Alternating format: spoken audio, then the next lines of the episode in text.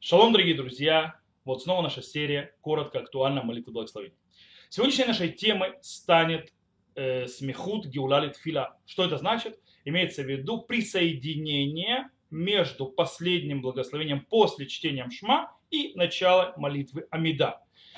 Когда мы говорим Галь Исраэль, это последнее благословение после чтения Шма, и начинаем Амиду, не должно быть никакого промежутка. Мы не имеем права ничего говорить, даже отвечать Амен мы не говорим, и даже отходить три шага назад, желательно заранее, чтобы к началу Гааль Исраэль мы вернулись назад и начали сразу Амиду, чтобы не было никаких перерывов. Э, на чем стоит этот закон? Дело в том, что Раши в трактате Брахот приводит, что есть два объяснения этой обязанности. Первое. Э, он учит из э, стиха, точнее из книги Тигелим, сказано, там э, книга Тигелим э, соединяет рядом два стиха. Какие два стиха? То есть Псалом 19 и Псалом 20 соединяются вместе, стоят рядом. В конце Псалома 19 сказано «Гашем цури в Гуали». То есть говорит царь Давид, Господь Э, твердыня моя, избавитель мой. И сразу же после этого в, 20, э, в начале 20-го псалма начинается Янха Хашем бьем цара, ответит тебе Господь в день бедствия твоего.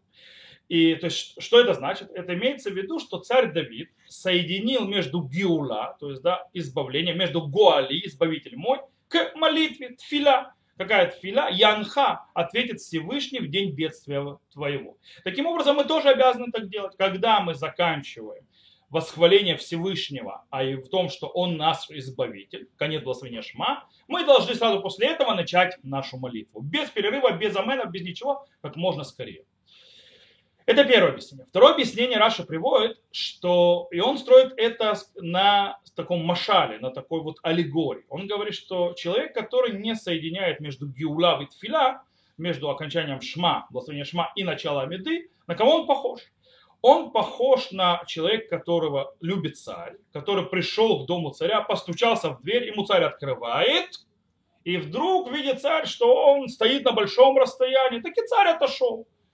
Э, таким образом, человек, который приближается к Всевышнему, он э, должен его сначала, скажем так, э, воспевать, восхвалять, приближать э, восхвалением и так далее, о выходе из Египта, говорит моя аллегория.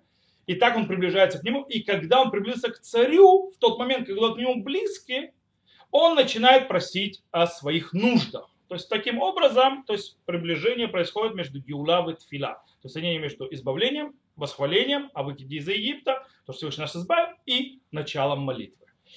И э, есть разница между этим объяснением, и они влияют на Галаху. Например, Рама. Рама говорит, он базирует это на Агаут Ошри, что в шаббат, например, нет обязанности э, сделать смехут геула литфила. То есть нет такой обязанности, чтобы мы не делали вообще никакого перерыва между окончанием благословения Шма и начала молитвы Амида. Почему? Потому что шаббат ло эцара, то есть да, шаббат не является временем бедствия, поэтому нерелевантно. Это связано с первым, то есть вопрос, э, с первым э, обозначением, которое соединяет два стиха Тигелим, э, два стиха из псалмов царя Давида. Но, но, есть и в Галахе базирование и на втором объяснении, которое приводит Раша. Дело в том, что если мы идет речь о приближении к Всевышнему, то понятно, что тогда нет разницы, это в шаббат, в будний день. Всегда нужно соединять геула и тфила. Они должны быть молитва и восхваление. То есть геула, избавление всегда должны стоять вместе. И действительно Мишна Бура от имени Бейт Юсефа, Раби Юсефкар, приводит, что и в шаббат есть обязанность ли смог геула и тфила. То есть по этой причине, потому что нужно всегда это соединять. То есть, в принципе, вот такой вот есть спор галактический, но мы пытаемся в любом случае всегда, даже в шаббат, приближать, то есть они говорят филя, чтобы у нас не было никакого перерыва. Есть еще один интересный момент, связанный с этим делом.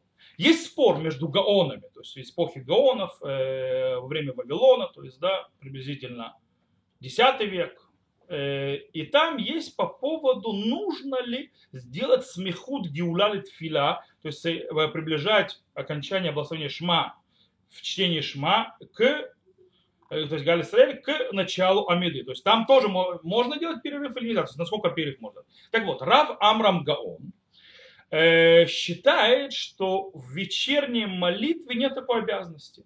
Почему? Потому что вечерняя молитва, она не обязательно, она, э, скажем так, разрешенная. То есть филат решут, лот филат хула.